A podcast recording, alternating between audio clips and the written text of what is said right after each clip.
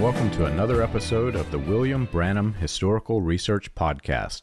I'm your host, John Collins, the author and founder of William Branham Historical Research at william-branham.org, and with me I have my co-host, researcher, minister, and friend, Charles Paisley, the founder of ChristianGospelChurch.org. Together, we're examining the history and the intersections in history between William Branham and other key figures that either influenced or were influenced by the post World War II healing revivals.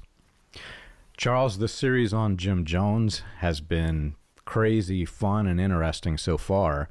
But today, in particular, this is the episode that um, I'll be honest, I've been waiting to get into because this is the point in my research at which I started to realize that William Branham was uh, there's no better way to say it. He was a charlatan and he was doing the same things that others were doing. Whenever I began to compare the healing tactics of Jim Jones and compare the same to William Branham, it's it was very odd to me because I could see Jones was not as refined, and you know he actually wasn't as good at at what he was doing. But there there was a, a, series of events that would happen. Jones would bring the person up for healing, and then that person he would interact with them, practice some discernment, and um, you know get into the healing part. And then for me, reading Jones after the point at which he starts interacting and starts healing, it looked like complete fraud. Anybody in today's world who's looking at this, they're thinking, okay, this guy's just one of these, you know, fly by night faith healers and he's just out to make a buck. And William Branham would never do this. That was the thought process going through my head. But when I started examining what William Branham was doing, you would see the same process flow. You would see, you know, his interaction building up, the healing, and then there was a lot of blank spots on tape. And then the question began to form in my head, well, what if he was doing the same thing? So it, that's what made me dig a little bit deeper and um, I won't tell the outcome of it just now, but as we get into this episode, I think we'll we'll, we'll dig deeper into how the two worked very similarly. It's all very interesting, John. Uh, and like you said, today this is our fourth episode of kind of our deep dive into Jim Jones and his time in the message. And the last two episodes, we focused on some of the core teachings that Jim Jones had picked up during uh, the latter rain movement and his time working with William Branham. And like you mentioned, uh, there is something else that Jim Jones picked up in his time in the latter rain and working with William Branham, and that was his use of uh, faith healing, sign gifts, and you could maybe even say his revivalism style in general. And um, as we examine that, I was thinking we could start by just kind of walking through the the revival meetings that William Branham and Jim Jones held together. At least do you know look through the first couple years that they worked together, um, and then maybe just kind of talk a little bit about what was going on in Jim Jones's meetings. And so, we do know for sure that Jim Jones was exposed to and working with the latter rain since at least 1950, and that he became a latter rain preacher by 1953. And so he was already a little bit of a minor figure by the time he started working with William Branham. And again, we know for sure they had started working together by 19 by May of 1955. We have the um, introduction letters and the correspondence between William Branham and Jim Jones and Jeff, Joseph Mattsson-Boze, where they're starting to organize their meetings in May of 1955. Um, and so we, we know for sure they had started working together and holding their meetings by then. And um, the first set of meetings that they held together, um, according to Jeff Guinn, you can read his book. He mentions the first set of meetings in, in June of 1955. And that would have been just um, a couple weeks before William Branham made his trip to Germany, the, you know, the one where he meets Paul Schaefer and, and those things happen. Uh, so he's he's starting holding revivals literally with Jim Jones literally two weeks before he meets Paul Schaefer, John. Wow. I, as I as I started lining these things up, I mean, it, it's it's incredible, isn't it? That he starts working with Jim Jones. Two, three weeks later, he meets Paul Schaefer. it's uh, unbelievable.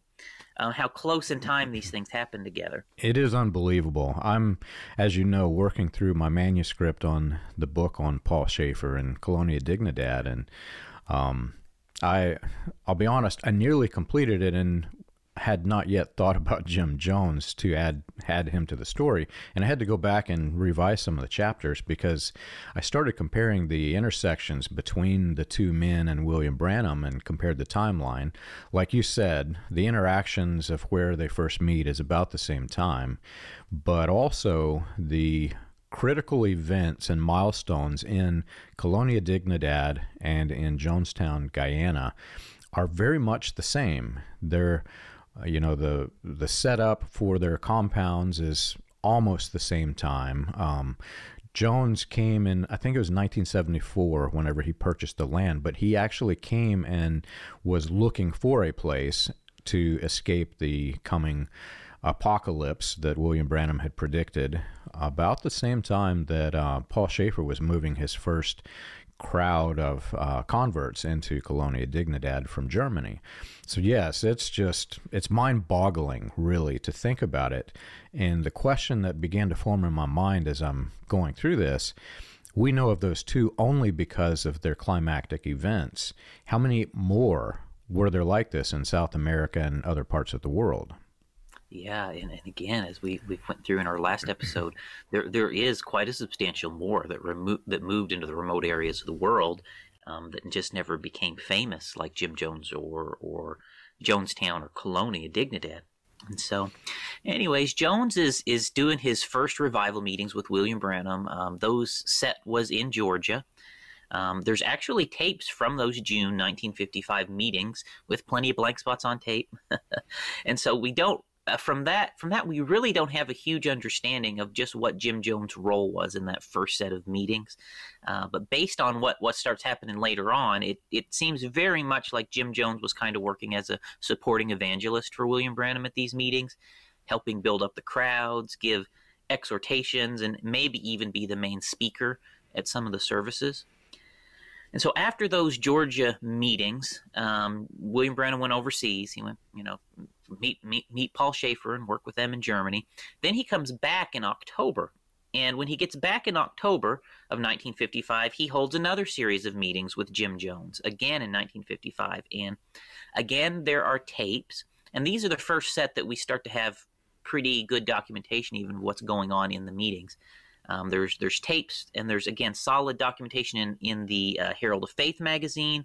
Uh, and also newspaper advertisements for that set in October 1955. So we can get a pretty good idea of what Jim Jones was hearing, um, which included the apocalyptic doomsday stuff, um, and also the practices and things that he was being exposed to in those meetings. And um, the October meetings, there's actually advertisements in Herald of Faith on those where Jim Jones was being advertised publicly as a, as a as a participant in the October meetings. Yeah, and there's another thing that I want to point out that the average person may miss. And that is when you have two men of ill intent that are doing this type of thing, you know, these guys who are claiming that they can discern the names and addresses, etc., what's wrong with them. And they're using, William Branham's using prayer cards, Jim Jones is using prayer cards, and there will be people who claim, well, I never submitted a prayer card, and he mentioned me by name. He knew my address. well, when you have two men of ill intent, this becomes incredibly easier. There is evidence out there that suggests that uh, John G. Lake was doing the same for John Alexander Dowie. Lake was the one who was confirming the alleged healings and or working with Dowie to find what was wrong with people beforehand. and um, there's a wealth of information about you know the the tactics of these quote unquote faith healers. We have Jim Jones, who we know was not in any way, shape, or form a man of God.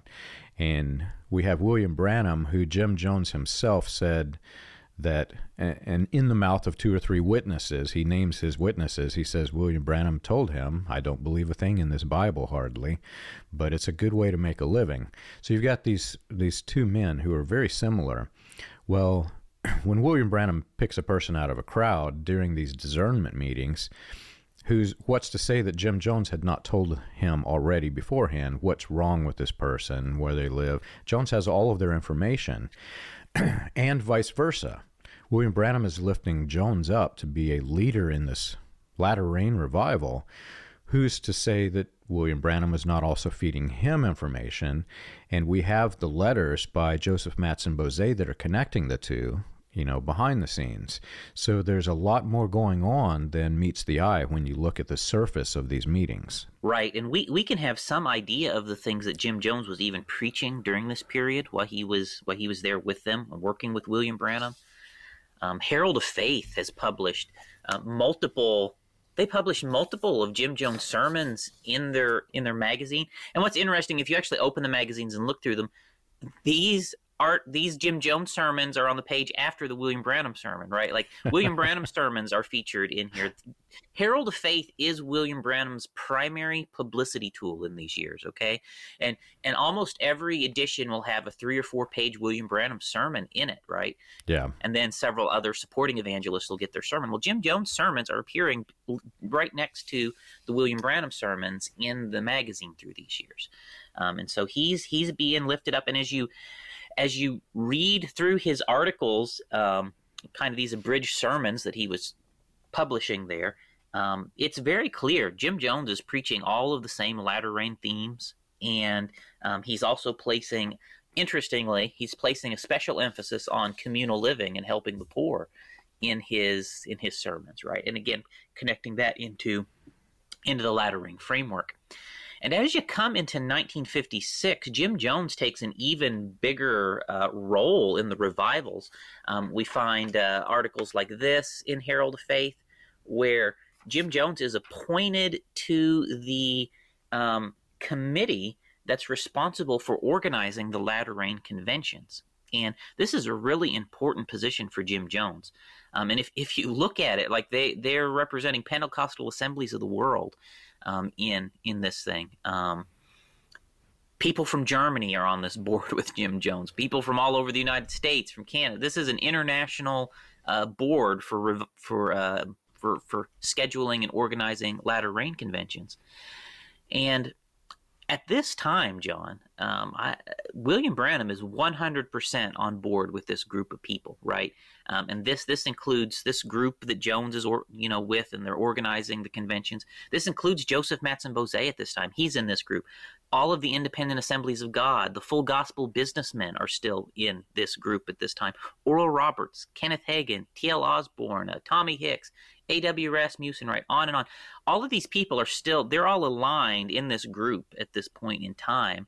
Um, and this really represents, honestly, this is the main trunk of the latter rain movement at this point in time.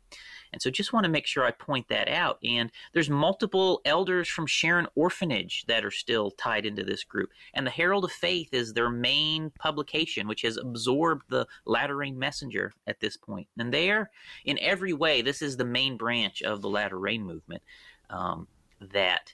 Uh, that that they're all part of. And, and again, just for perspective, um, Oral Roberts and William Branham are the biggest names here at this time. But this branch of the latter, it also has minor figures, right? Like I said, Kenneth Hagin, T.L. Osborn, Paul Cain are all in this branch with them still, right?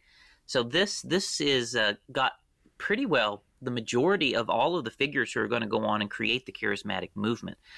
Um, the Word of Faith movement, the Vineyard movement. They're all in this group, right? And Jim Jones is on the board organizing convention meetings, okay?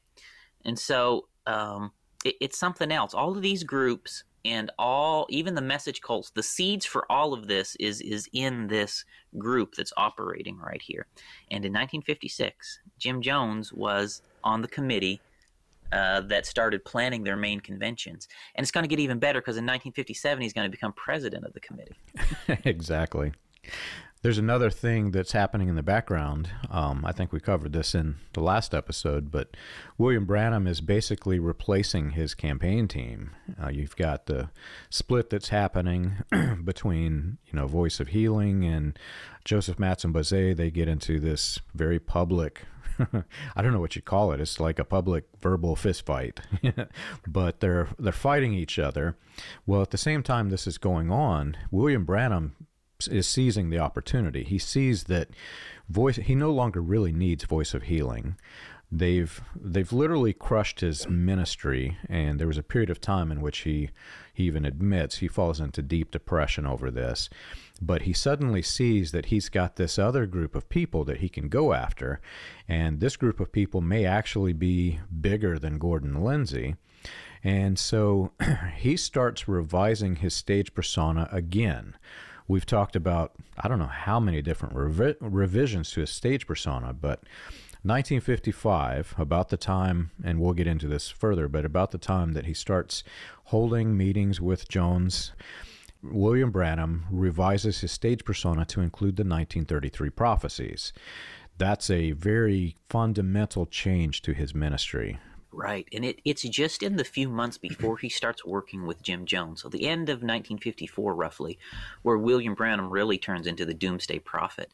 Um, and so he is really developing and starting to bring on heavy his doomsday prophet elements as as he's coming into contact with Jim Jones. Like it's his developing side by side. It, it's pretty interesting. And I, I look forward to our next episode when we do go through the big split that happened in 1957. That's going to blow people's minds, John, when we go through that stuff. It's just, uh, it, it's mind boggling the stuff that happened in 1957. But as you come into 1956, Joan is becoming increasingly prominent as he uh, works with William Branham. And um, there's two very large conventions for sure. We know that Jim Jones was involved organizing for William Branham in 1956, and we know that Jim Jones was preaching at both of them too. And I've actually heard eyewitness testimonies of people who were at those conventions, John. Um, the uh, former pastor of my church, Raymond Jackson, was actually at some of those Jim Jones meetings, and he shared some details with us personally back in the 1990s about about those conventions. And Jim Jones shared the platform with William Branham. Um, Branham headlined the meetings, and then Jim Jones was also there to, you know, to help support it. And he also preached too at those meetings. Jim Jones did preach with William Branham sitting on the platform next to him. John, that absolutely happened. And William Branham, through those events, gave People's Temple a very solid, solid endorsement. We can uh, we find that throughout all the biographies. William Branham endorsed Jim Jones and People's Temple. As you read his biographies, you know, like the different ones you can get. The Raven is probably the best one to look at for this stuff. As you read that, People's Temple only had around a hundred ish members before these 1956 revival meetings with William Branham. But after these 1956 revival meetings, overnight, People's Temple basically exploded to about a thousand members right? Yeah. So it's really demonstrable that it was William Branham's endorsement of People's Temple that really caused just the massive growth of the church. And and again, it's all detailed in Jim Jones's biographies. So um, the importance of William Branham to the launching and the popularization of Jim Jones in People's Temple is is just unquestionable. Yeah. What's really interesting for me is the massive cover up that happened after all of this you know this explosion with Jones and the the parting of ways to cover up the fact that the two men were working so closely together. I remember whenever I began looking at the the big meeting, the one that the one that made the book The Raven, where William Branham is the host at the Cadle Tabernacle, and you know, I thought that was the first meeting. Even when I wrote the book, I thought it was the first meeting. But as I continued to dig, I started noticing in the um, in the advertisements for this, it kept saying the second annual, and I started digging through the newspaper. Well, where's where's the first annual in the newspapers? And it just simply wasn't there. It was not as heavily advertised by Jones. Um, you know, like you say, Jones exploded in in his uh, attendance, and that would have also included in his finances. So there's a clear point at which Jones starts bringing in so much revenue he can heavily advertise. But when you go back to the 1955, there just isn't as much evidence, and it seems to have been scrubbed. Um, so the fact that they're removing things is, for me, it's eye opening because you don't remove something if there's nothing wrong, right? And as we'll get into it further, the fact that they have even removed key elements of the discernment strategy from the recordings themselves in the transcripts that we do have. That also, for me, is eye opening. Yeah.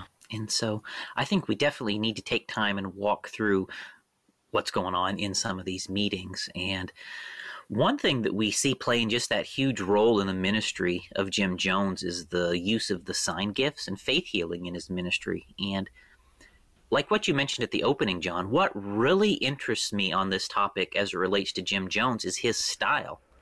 Um, you know, you can go back and you can listen to the videos of other evangelists. Like you can find the Oral Roberts videos from the 50s. Watch them. You can watch the A. Allen or the T.L. Osborn, right? You can go back and you can watch their videos and how that they operated and how they did things, right? And each of them has kind of a, you know, a unique style or a unique personal flair, right, to how they did the gifts of the Spirit. And William Branham was the same way. He had a sort of a unique signature style. And when you go and you watch the videos of Jim Jones, there's videos of Jim Jones doing revivals that you can get a hold of too from, you know, roughly the same period, you know, the the early 70s and or late 60s periods of time.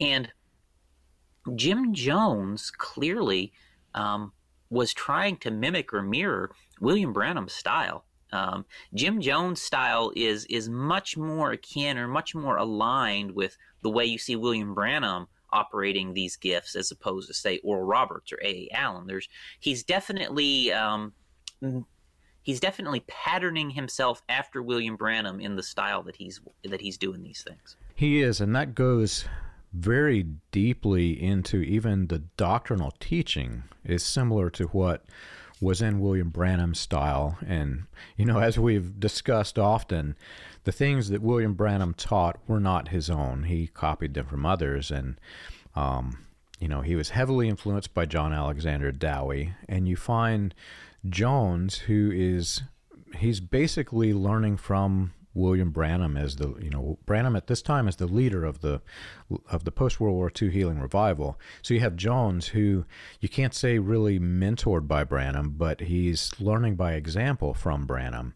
And right down to the doctrine, you know, William Branham had the mind, body, spirit doctrine. It's the same doctrine that John Alexander Dowie used. And it's, you know, if you go back and you watch the old episodes of Bonanza or Gunsmoke, you've got the traveling snake oil salesman, and they're giving you this thing to think through that doesn't really make sense and it confuses the people and they take the magic elixir. Well, that's how these faith healers operated and they take just little passages from the Bible and they twist it to their own advantage. And, um, you know, here's an example by Jones. He says, Many in the church age, so he's got dispensationalism, just like Branham. Many in the church age believe in the spiritualization of God, as you believe in the Spirit of God, keeping with the Spirit, that you may be healed mentally and spiritually.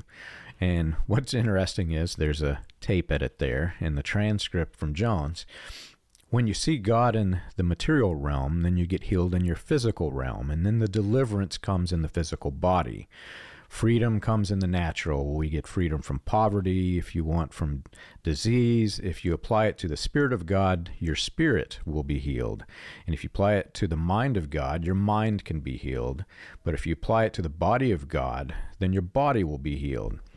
And You know, you can't say that we have this exact quote from William Branham, but if you take sermons from William Branham that's explaining this teaching, Jones is basically just summing up what he has learned from Branham. And Branham has learned it from Bosworth, and Bosworth from Dowie, and Dowie from who knows where. But um, as we'll get into this deeper in this podcast, there's a strategy behind what Jones is doing. And that strategy, it's more than self promotion, it's almost self deification. And when you run the two men, their doctrines in parallel, you see that there was a method to their madness. Yeah. Now, the reason that I find Jim Jones' style similarities to William Branham so interesting is that there's actually been pretty extensive investigations into Jim Jones practices, both before and especially after the Jonestown massacre, right? And investigators uncovered pretty well how Jim Jones was faking most everything, right? And it was incredibly deceptive what Jim Jones was doing. And if you get the Raven, um, this has a lot of detailed accounts from those investigations about how Jim Jones faked all of this stuff, all the fakery. And what happened was um, that somewhere along the way, Jim Jones got reported to the Indiana Department of Health. And the State Board of Psychology uh, launched an investigation into what Jones was doing. And they sent doctors and investigators to People's Temple to try and uncover what was going on. Um, and that those investigations they played a, really also a key role in Jim Jones finally closing down People's Temple in Indianapolis. Right, uh, was because he was trying to escape those in, what those investigators were were cluing into on on the orig- in the original People Temple location in Indianapolis. So. The state, the government itself investigated this stuff while he was still alive and operating and uncovered um, some details about this that we can share with you. Right, and following the pattern of Branham, Bosworth, and Dowie, you have the same thing. You had, you know, with Dowie, the government was stepping in because people were dying. People were dying from Dowie's alleged cures that, you know, by the masses. We have accounts of them, you know, just the number of people who they whisked away from Dowie's complex to the morgue and you know under the cover of night so nobody knew to the extent that they weren't even reporting all the deaths in Dowie's sect the government had to step in and you know Dowie was forced to change a little bit not to the extent that the others did but towards the end of his life, you can't kill people and just continue getting away with it. So he was forced to change. Well, by the time Bosworth steps in, it's even there's even more government scrutiny because this was not unique what these men were doing. You had faith healers by the hundreds, just like the snake oil salesman in Bonanza, and if they tell you not to go to the doctor or not to take medicine and you die from it, they're liable. So by the time by the time Branham starts into this, you won't find Branham telling people this because he knows he will go to prison for it. But what you will find, which is Charles, this is just the most fascinating part of today's episode. You will find cases where both Jones and Branham will tell people that they have diseases that they did not even know that they had because there is no legal responsibility for a disease that you do not know that you have.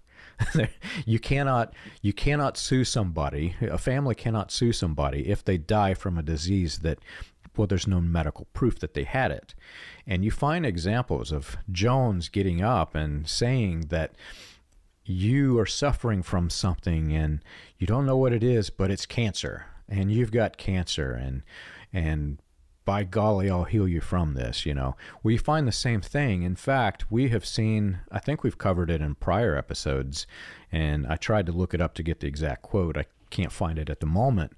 But you'll find testimonies by quote unquote healed people, even in Voice of Healing, where they said, And I did not even know I had this disease. Praise God, I'm healed for it, and I did not even know that I had it. Well, that's what these men were doing. And the fact that Jones is doing this and being, you know, learning, maybe mentored, but learning from William Branham how to do this, it shows that there's a clear strategy behind the scenes. And I've not dug too deeply in Oral Roberts and some of the other sermon transcripts, but I'll bet if we dig into each and every one of the men involved in this movement, you're going to find the same thing. Praise God, I'm healed of this disease that I did not even know that I had. If you listen carefully to the prayer lines, right, um, a, lot of the people are coming up. They've got something wrong, but like you mentioned, they don't even know what's wrong. They never been to no doctor. These people don't believe in doctors. A lot yeah. of them. They've never been to the doctor, so there, there's no diagnosis. You know, um, back in these days, the average Pentecostal believed the doctor was the devil, right? Still, yeah. these people were not going to the doctor. Most of them, there would be so they had no sort of diagnosis, and they'd come up and and William Branham has discernment, right? And he will tell them what's wrong with them, um, and and you listen. Um, he says you're having this and that problem. Well, it's it's lady troubles. Oh, it's a nervous condition. Oh, it is. Uh, it's cancer. Oh, it's a rupture. It's a, you know, and he'd have all of these really and he had some really weird way of describing some of this stuff, John. Some of the some of the stuff that he diagnosed people of is don't even exist. I think he just, you know, invented it in his head these things. During that era, they were not as educated in medical science, the the general population. So they would they would come for healing of a female trouble. Well, it was this broad thing, right? I mean, the female anatomy, you can take any anything that a female has wrong with them, and you can say, well, that's a female trouble. Well, if you mention this to a female who's in your healing line who is obviously sick of something, well, the, uh-huh. the woman's going to immediately say, yes, I have a female trouble. I am a female. How did you know? they healed a lot of people of female troubles. That was actually one of his more common diagnoses was female troubles. Exactly. Um, which is a whole interesting thing even to think about. But the uh, but but he would he ulcers was another thing that was pretty common. Well, oh you you don't know this, but you got an ulcer, you know, yeah. and you're this ulcer and this ulcer is brought on by your stress. Like he would even walk them through how this happened. All right, you've got a nervous condition, and this nervous condition's caused an ulcer, and this ulcer has caused this, which has caused that, which is bringing on a cancer, right? And like he would go into these elaborate explanations, you know, which things that just uh, it just don't even work that way, you know, when you when you look at you know medical science and stuff. Yeah. So, anyways, this stuff's happening. So let me share a couple of the fake healings that Jim Jones pulled off, John. Again, these are documented. They they investigated these, and one way is that he would plant people from his inner circle in the congregation um, and in the and in the prayer lines and they'd be playing along with him. So he'd actually have actors in the yeah. role of people coming to get healed. And they'd come on stage, he'd pray for them, he would heal them, and the people watching had no idea that they were just part of the act that were playing along. And if you're out of town, a long way from home, um, you you would have no idea that you're just watching actors. And it's the same thing, you know, with with the deep call of the deep. I mean, how do we know that some of those people weren't actors when we we don't know, right? We really don't know. We um, actually do know. We've got some documented, and I'll put one up on the screen here. But we have people who were healed of the same disease multiple, multiple times during these healing revivals. Yeah, there is definitely indications that William Branham may have had an entourage traveling with him that he was healing over and over. There is there is some evidence and indications of that. And so, um, when the state, anyways, one of the one of the popular things that Jim Jones would do, which William Branham did the same thing, he would heal them of cancer, and then they would cough up their cancer, or their cancer would fall off them. You even yes. see that. Did you notice her goiter fell off, or her cancer fell off, or whatever? So that was a very that was something Jim Jones did quite a bit too. And so the state um, got some tissue samples of the cancers that were being coughed up and falling off of people. And the state discovered that the cancers were actually chicken gizzards. Yes. Um, so it wasn't really cancer falling off of people, it was just an act, and they were using raw meat from the grocery store um, to fake cancers coming off of people. Yeah, for me, Charles, the cancer, I think, is the big deal when you think about the strategy that's going on behind the scenes. Today, if you're not influenced by this false religion, cancer is, you know, it's just a disease. And if you go to the clinics, they can maybe not cure you, but they can extend your life for a very, very long time. Um, I know a lot of people who have been uh, their cancer has been in remission for years because they go to the doctor and medical science can work with the cancer and they can help you survive it. well, back during that era, that medical science was in its infancy and it was the number one fear by these people. And it was used, which I'll get into in a minute, it was used as a strategy really to um, to bring the people into this fear that if something's wrong with them and they don't know what it was and they've been to the doctors and the doctors can't figure out what's wrong, well, these guys had an advantage. They could say, well, your doctor doesn't know what it's wrong because they've not tested you for cancer. You know that you have cancer. And like you said, Jones was using a strategy. Um, one of the sermons, and I'll put it up on the screen, but he says, it's terrible, these. They smell horribly and they taste horribly as they loose, often. Nearly always they do. And he, he's basically he's he's getting them to spit out the cancer, right?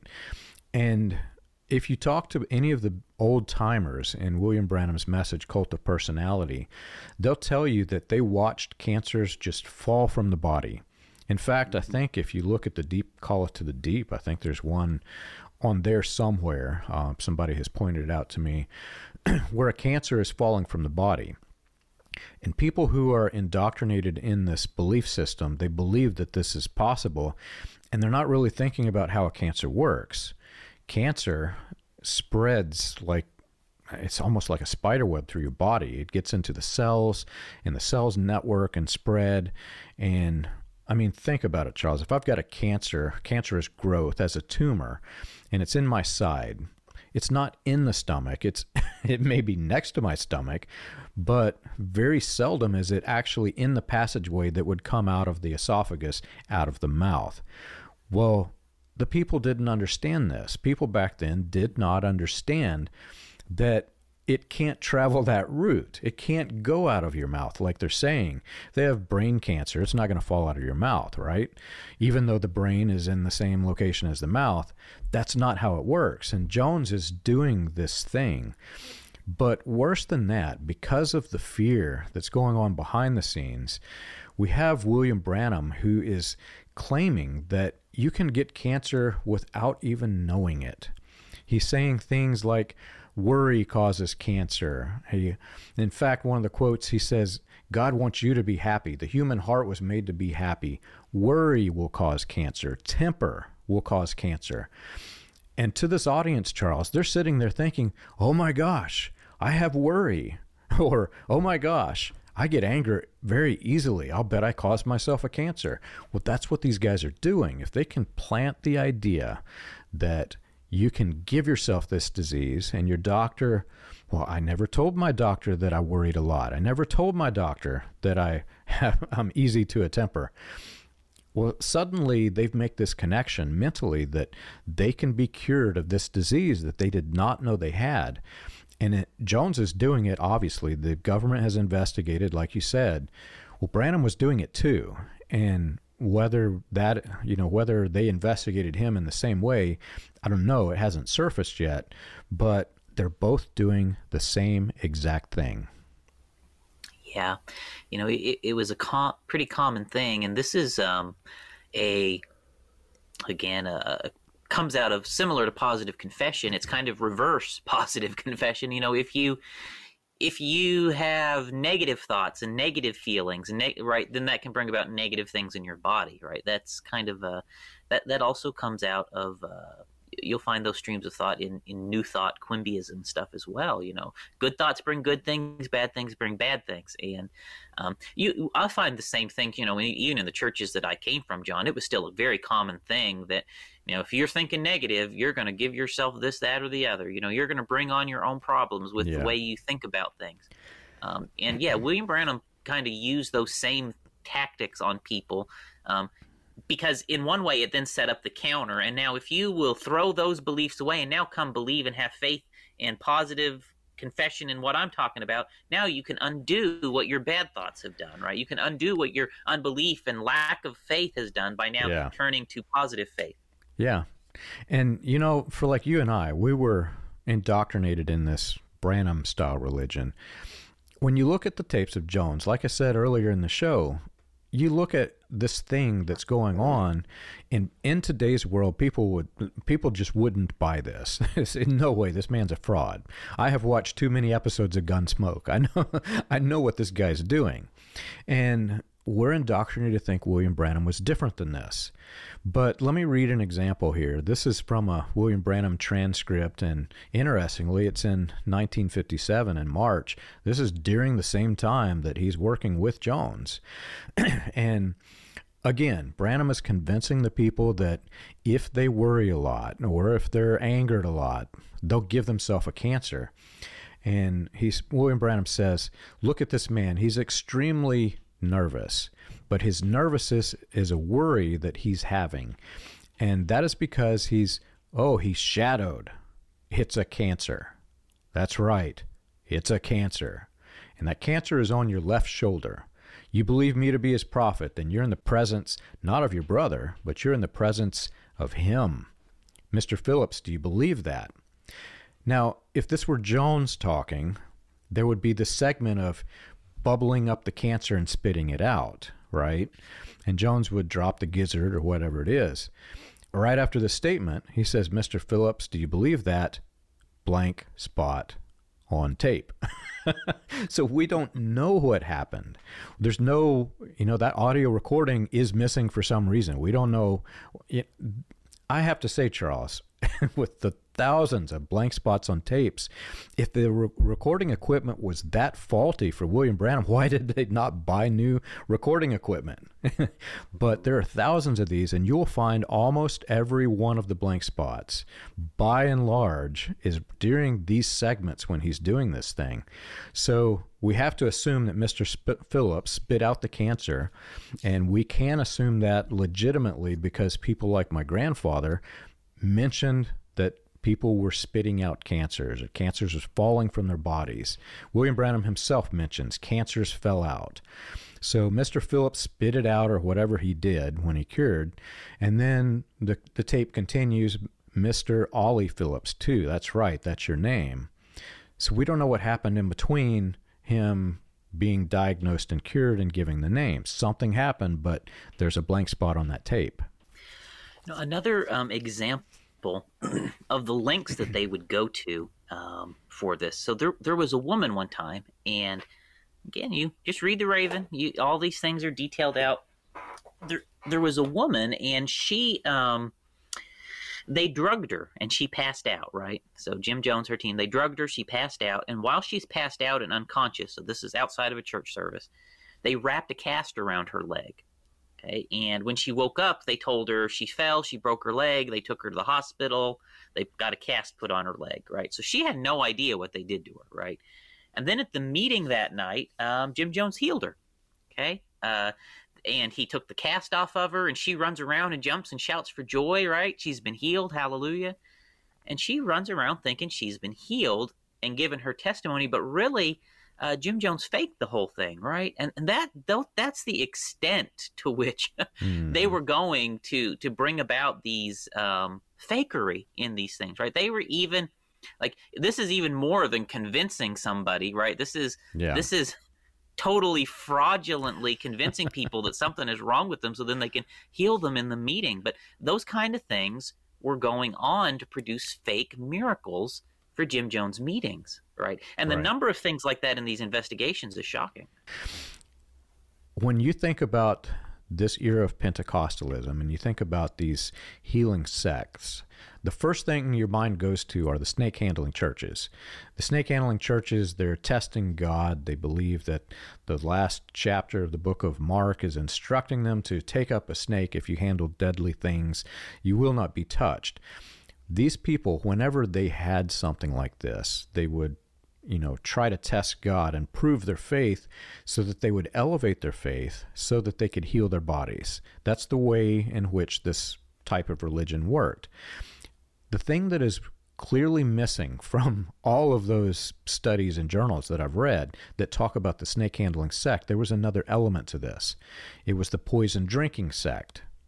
the poison drinking churches were so widespread during the early years of its of that type of religion spreading that there were actually Christ, quote unquote Christian poison companies that would produce and sell this, you know, arsenic or whatever it was that these people would drink. And obviously, it was diluted a bit so that they didn't immediately kill themselves, so they could buy more of this stuff. And people would test their faith. And Think about this, Charles. As you're testing your faith with a poison, you're getting sick. You are actually ingesting poison and you're getting sick. And you're doing it because you're already sick.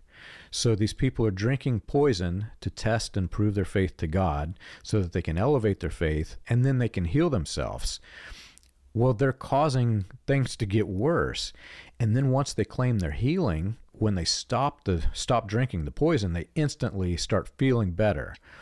Well, we have evidence, clear evidence of William Branham and Roy Davis drinking the poison and testing their faith by God to the extent that Branham claims that he's got uh, how did he describe? He he said we've got notary public statements on drinking the poison.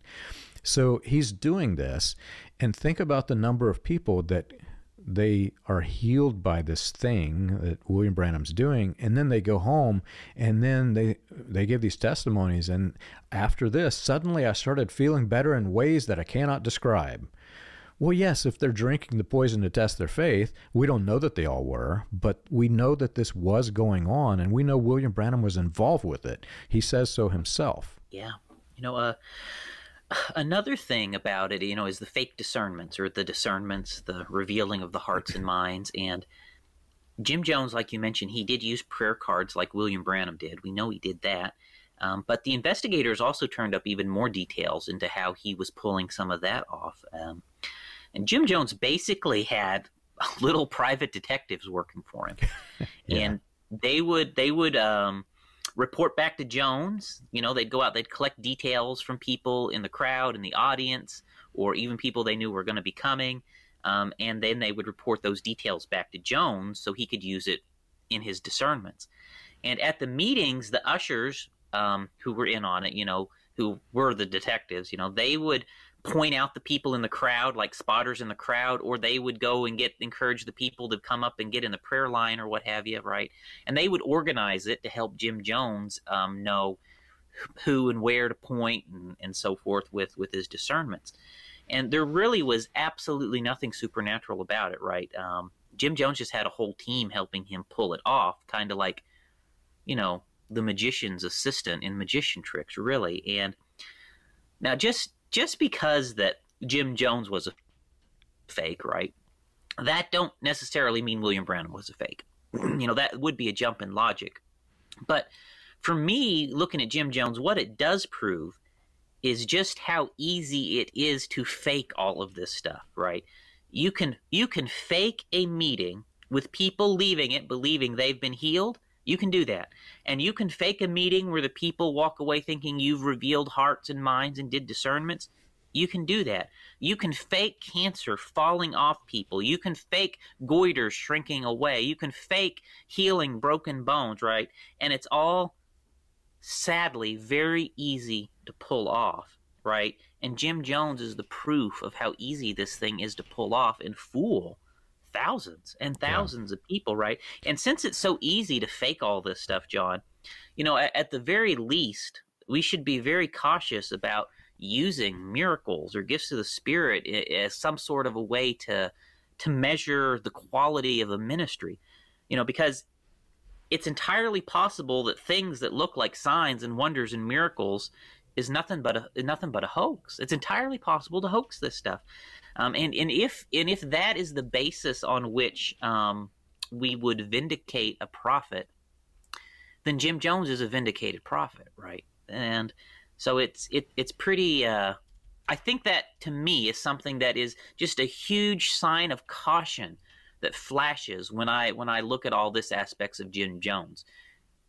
These are not things that can be reliably trusted to authenticate a servant or of God.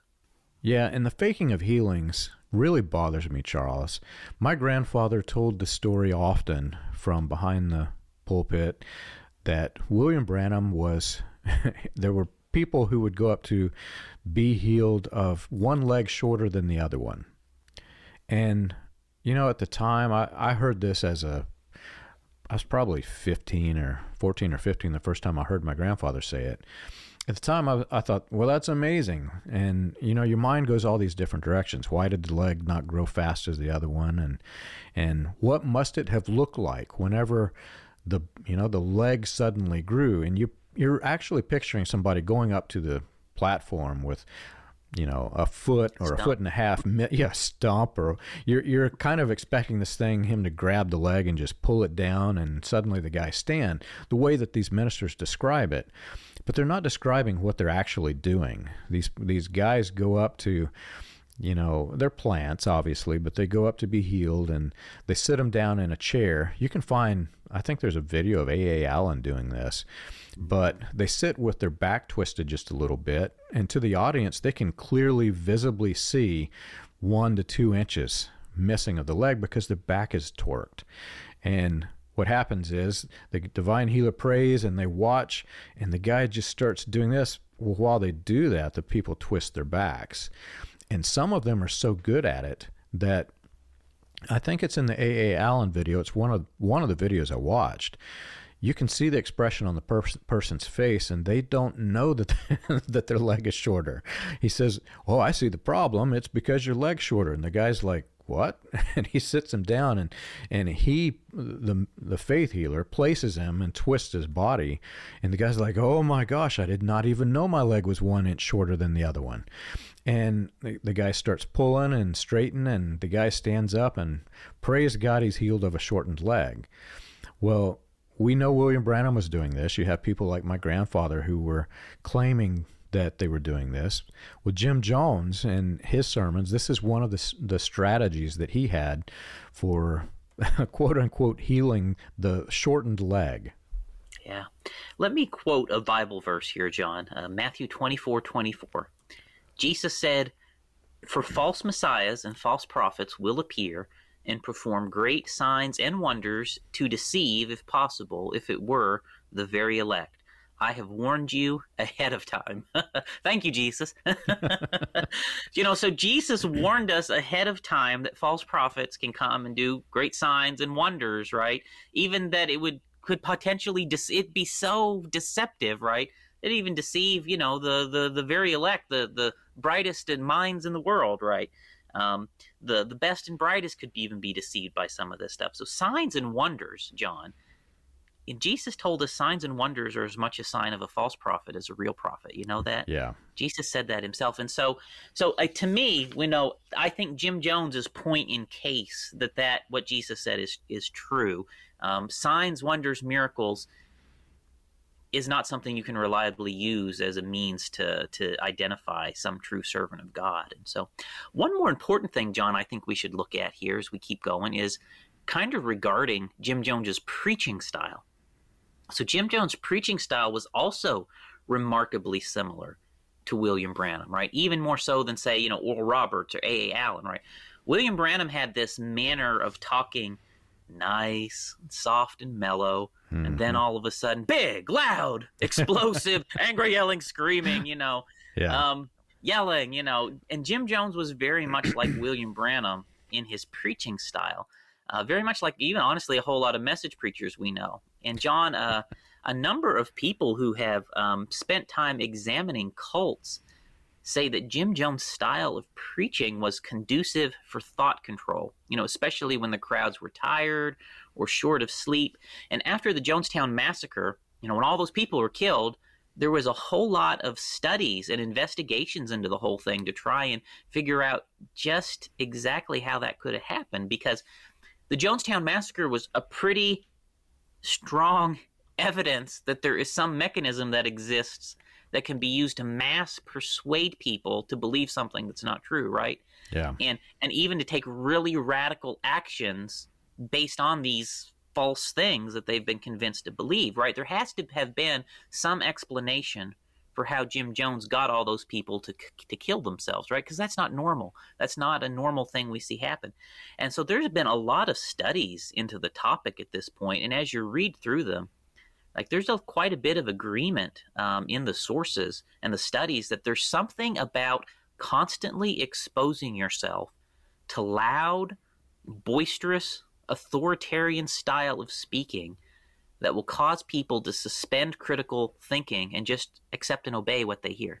Right. And you know, I really thank God that William Branham died before that the cult exploded into something similar to the Jonestown massacre. It's a terrible tragic thing that happened to the you know to People's Temple. And William Branham was taken off the scene before something like this happened.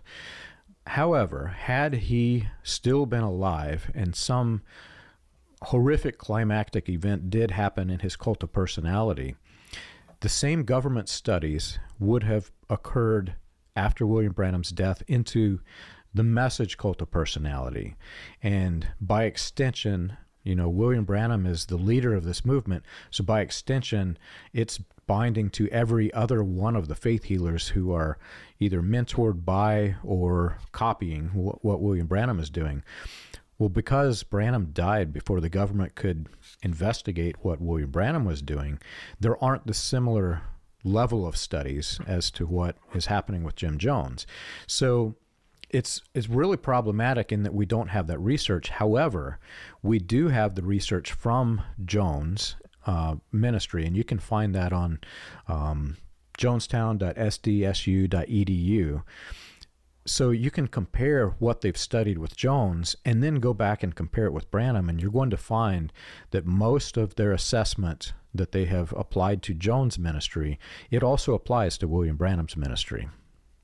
Yeah, you know, I've I've read quite a bit about how thought control works since I left the message, and uh, it's really a lot different than what I would have imagined. And again, according to the books, the way it works is actually by getting people to control their own thoughts. Right? You have to convince yeah. people something like the greatest battle ever fought is the battle of your mind. Right. and you convince them that uh, if they fight to keep certain thoughts out of their mind, it's going to benefit them in some way, right? So, for example, in the message, if you have faith, all these good things will happen to you, right? If you have faith, you'll be healed. If you have faith, you'll be blessed. If you have faith, you'll go to heaven, right? And then the opposite of faith is unbelief. So, and if you have unbelief, you can't have any of those things. You can't have healed. You can't have a better life. You can't go to heaven. In fact, you're going to go to hell if you have unbelief, right? So, you got to fight the unbelief in your mind, right? And so people get trained to do thought blocking. And so they'll they'll get to the point where they'll block anything that the teach, preacher tells them is unbelief, right? For example, and if certain thoughts start to come into their mind, um, they they will thought block their own thoughts, and gradually, people doing that over time will get to the point where they'll block all of the key elements that will allow them to think critically. Like in my sect, for example, John, you know the the pastor can pull his pants down and show his private parts to kids, right? Um, that was going on in the sect of the message where I come from, and people are so trained in thought control they'll not permit their mind to think critically about what is happening here, right? That would be unbelief, right? And so you yeah. can get people to that state um, where they something very obviously bad has happened right here but they will not permit their mind to think critically about it because because they've through thought blocking that is a path that leads to unbelief. And when you combine that level of thought control you know with loud authoritarian style speaking you can really gradually radicalize the people. And that's exactly what jim jones did for sure. Yeah it's horrific what the ministers in this cult of personality and all of its splinter groups do but there's a strategy behind what they do. And I too have studied, I'm no psychologist, but I've studied extensively what they did to our minds and how they did it. And it's like you said, it's it's not that they're controlling their minds in the way that you see in the sci-fi shows or movies. They're literally planting seeds that you yourself develop in your mind. And they just kind of gently nudge them in the direction that they want them to go. So, for instance, uh, you've probably seen it, Charles, but in the comment threads on these, even these podcasts, we'll mention that William Branham had claimed to be Elijah. And there is not evidence anywhere in the transcripts where he blatantly says, I am Elijah. But the cult of personality has been convinced by and large that he was the return of Elijah. You'll even find on the you know on the cult's websites they'll say this is the Elijah of this day. Well, those same people that believe that he's Elijah, that call him Elijah, will comment on our comment feeds and say, "Well, William Branham never said he was Elijah." But they're the ones who are, who are claiming that he is, right? And that is because William Branham never came out and said it, but he planted the seed that Elijah displayed these characteristics in his personality. And Elijah had these very evident things in his ministry. And Elijah did this, that, or the other. And then they go into this segment during the quote unquote sermon where they describe, where William Branham described his things that he did that were just exactly like he said Elijah did. And that's part of the mind control and manipulation. He's not saying that he's Elijah, but he is unduly influencing you to believe that he is or was Elijah. Yeah, you know, so it takes time too. It takes time for this to happen. You know, it took William Branham about 25 years before he had created a cult of personality, right? It takes time. Like it's not this isn't something you can just do overnight. Same thing with Jim Jones, right? It took about 30 years for Jim Jones to get his followers to the point where they were so you know, under his spell, you know, so under that persuasion that they would all commit suicide, right? It don't happen all at once. It takes time to get the people to totally suspend critical thinking and to buy into blindly following their leader. And if you look at all the groups, you know, that, that have done these sort of things, like Heaven's Gate, like Waco, right? It takes generally a few decades to get people that radicalized. It's not something that happens overnight. It's a slow, steady, um, building process um, to get people there. And we've seen it play out over and over again. If you if you if you take any deep study of these cult groups that have done this, you know it, it's all the same pattern, right? It's all the same methods. Um, the doctrine itself just varies a little bit, but it's the same methodology that they all use to do this, right? And you can, like you mentioned, what you see Jim Jones doing. Um, William Branham was definitely doing that same stuff in his later years. Um, and I could list you off um, a long list of message preachers I know that do the exact same stuff today. It's still going on. It really bothers me, Charles, when you think about what they did to our heads, because it's, you know, it, we can't say that they locked us into a room and, like you see in the World War II movies, you know, with Nazi Germany, where they're they're brainwashing by they're showing all of these lights flashing and these videos and these snapshots of images and implanting the images in our head visibly through our eyes. Instead, they did it through our ears. They did the same exact thing that the Germans were doing to brainwash people in these concentration camps, etc. They were doing the same exact thing through our ears that the Germans did through the eyes. And you know, it just it really angers me because as a father, I subjected my children to this. I literally let, I mean, if you put the comparison out there, I literally let the Nazi style regime take my children and do the same thing to their minds that they did in Nazi Germany. Yeah, you know, and if you can convince somebody that thinking about this category of thoughts is going to send you to hell, is going to destroy you, is going to kill you, is the boogeyman, is it's an existential threat to you to even start to think about this thing. Yeah. You will not think about that. You will you will be trained to suppress those things, right? And that is it. If you start thinking in the mess, you know where I come from. If you start thinking that uh, the preacher up there who's supposed to be God's voice is not actually God's voice, you're going to go to hell, right? So you don't even allow yourself to go down the path of thinking, wait a minute, is this guy lying to me and deceiving? You can't even start down that thought of, of uh, you can't even start down that thought trail because of the thought blocking that that's all been imparted into you. So, John, one of the last things I think I do want to bring into this episode is the ecstatic experiences that people had at People's Temple. And at People's Temple, they would um, they would dance, they would shout, they would sing, they'd speak in tongues, they'd be slain in the spirit, they'd be drunk in the spirit, right? All those kind of things that were very common in the latter rain movement. People's Temple had all of that. And John, uh, I know an interesting thing for me is once upon a time the Branham Tabernacle and most of the me- early message churches had all that too. Uh, yeah. And I know some of the sects, John, like the Thunder sect or even the sect I come from, we they're still that way, right?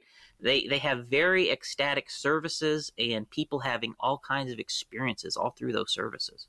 It's really hard to believe that my grandfather's church used to be that way. When you think about my grandfather and the way he conducted his sermons, quote unquote sermons, they were really just you know, telling life stories that was building up to him telling the guy back in the room, okay, brother, press play on that tape machine. And then they would play these tapes. I mean, all through my life, that's all they did.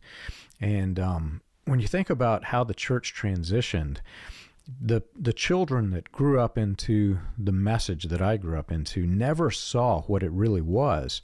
We only know what these elders or these, you know, unfortunately, I have to say my grandfather was a cult leader. We know what these cult leaders are telling us about the quote unquote message. And all of this history that you and I have expanded on, we did not even know existed because they're not telling the details that give you enough information to make the critical examination of their assessment of William Branham and his ministry. Had we known all the facts, I'll be honest, I would have left as like 12 years old. At 12 years old, I'm thinking, you know, I, I know enough to know that this guy's a snake oil salesman. But because they didn't give us the information, there's no way that I could have made that decision. Yeah, the, the Branham Tabernacle was that way up until William Branham preached church order, which I think was about 1963 when that happened. And there was there was all kinds of people I knew them that sp- spoke in tongues and ran and shouted and jumped and danced in the spirit at the Branham Tabernacle. and uh, after a church order, uh, they all came to my church. wow.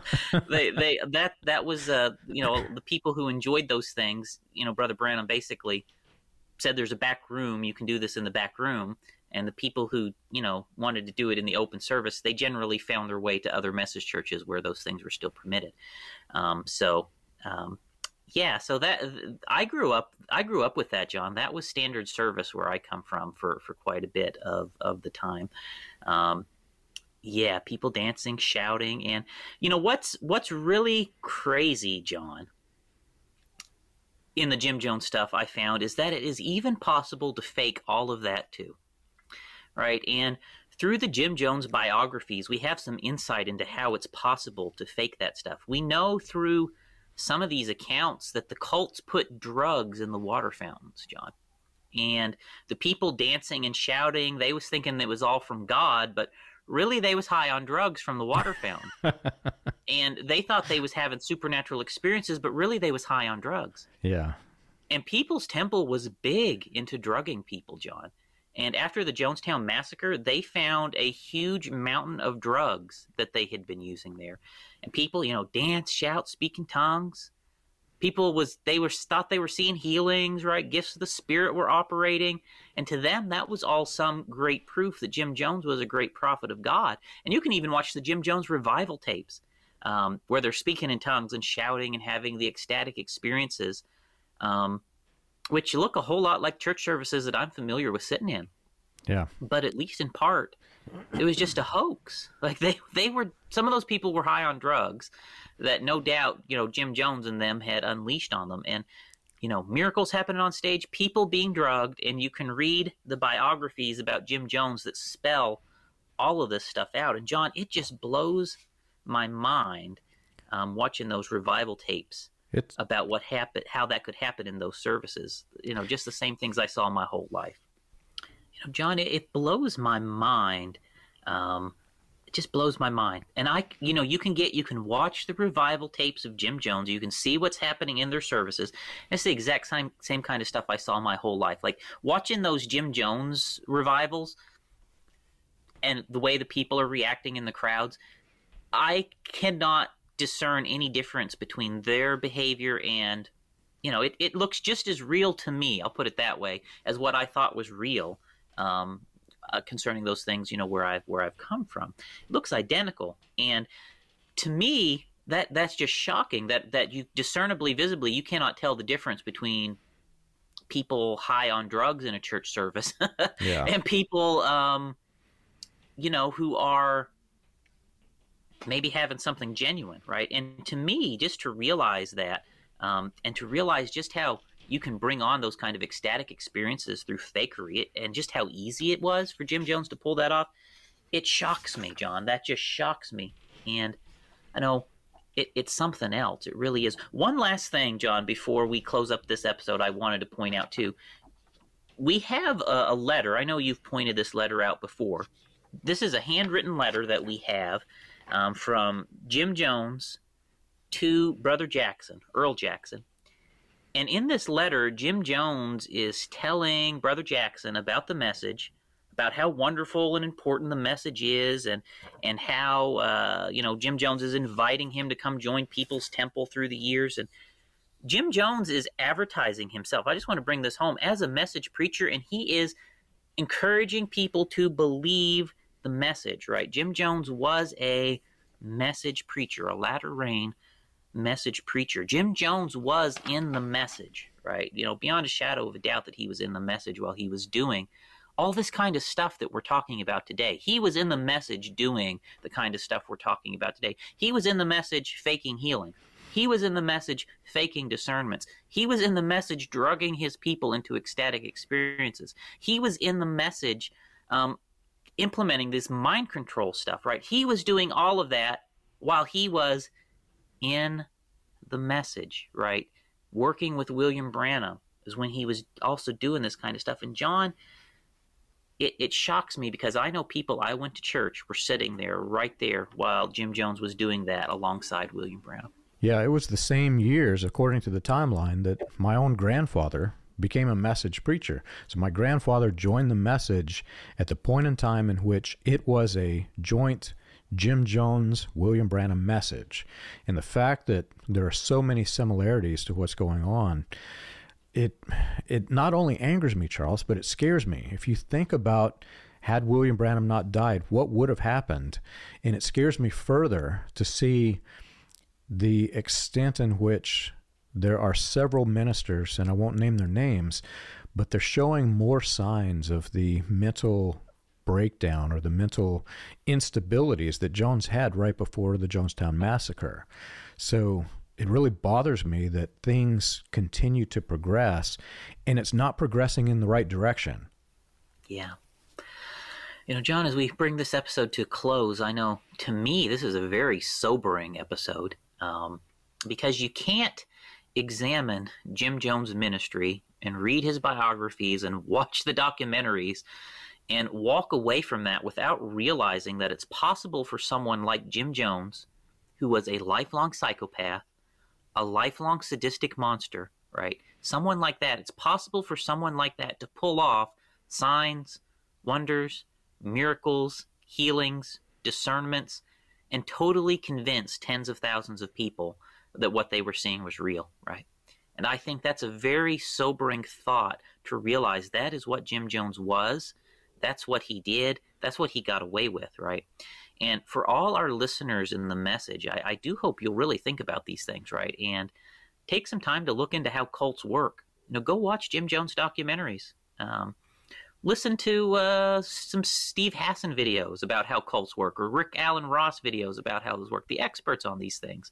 Just see how cults work, how they implement thought control and thought blocking, how they um, lock people into a, a, a, mindset and how they use ecstatic experiences and how they use um, all of these different things um, to hoodwink people and and authoritarian style speaking you know to to control them and to lock them into a a a line of thought where they just will believe and accept and do anything their leader tells them it is sobering. It's, you know, honestly, the more I think about this, the sicker I become to my stomach because they were doing the exact same things to our minds that Jim Jones did to the minds of the people at, in People's Temple. And Charles, it just, I'm glad we got out when we did. I think if you compare the message that I left to what I see today, it's by far worse and even more controlling and destructive. So it's heading down the same trajectory. I just hope, Charles, that before some event happens, I hope that people can wake up and snap out of it. Yeah, me too, John. I, I really am worried and concerned for a whole lot of people in there. And like you said, you know, some some sects of the message are closer to benign than others, right? Some sects are there's even there's a few in there even that maybe are trying to reform, but we know that's not possible. And the ones who are trying to reform it, uh, you all are going to be expelled and harshly thrown out and you'll be over here on this side with us chatting about this in a you know at a certain point in time. So enjoy your journey, right? It's not going to be fun, but we'll be here to be your friends when you reach our side. Um, but the the that there's people in there trying to reform, right? Uh, but the the ones with their hands on the lever of power in most of these groups, and especially you know the larger sects, it, it is becoming pretty pretty ugly in these churches, um, and it, it's heading in a, an increasingly dangerous way. It is, and you know we're we're not there yet, but we're heading down the path in the Jones uh, section of the podcast where we're going to describe how it gets levels worse. So. If you've enjoyed our show and you want more information, you can check us out on the web. You can find us at william-branham.org and christiangospelchurch.org. For an overview of the historical research of William Branham and the healing revivals, read Preacher Behind the White Hoods, a critical examination of William Branham and his message, available on Amazon, Kindle, and Audible. Join us again next week. We've got a great episode coming.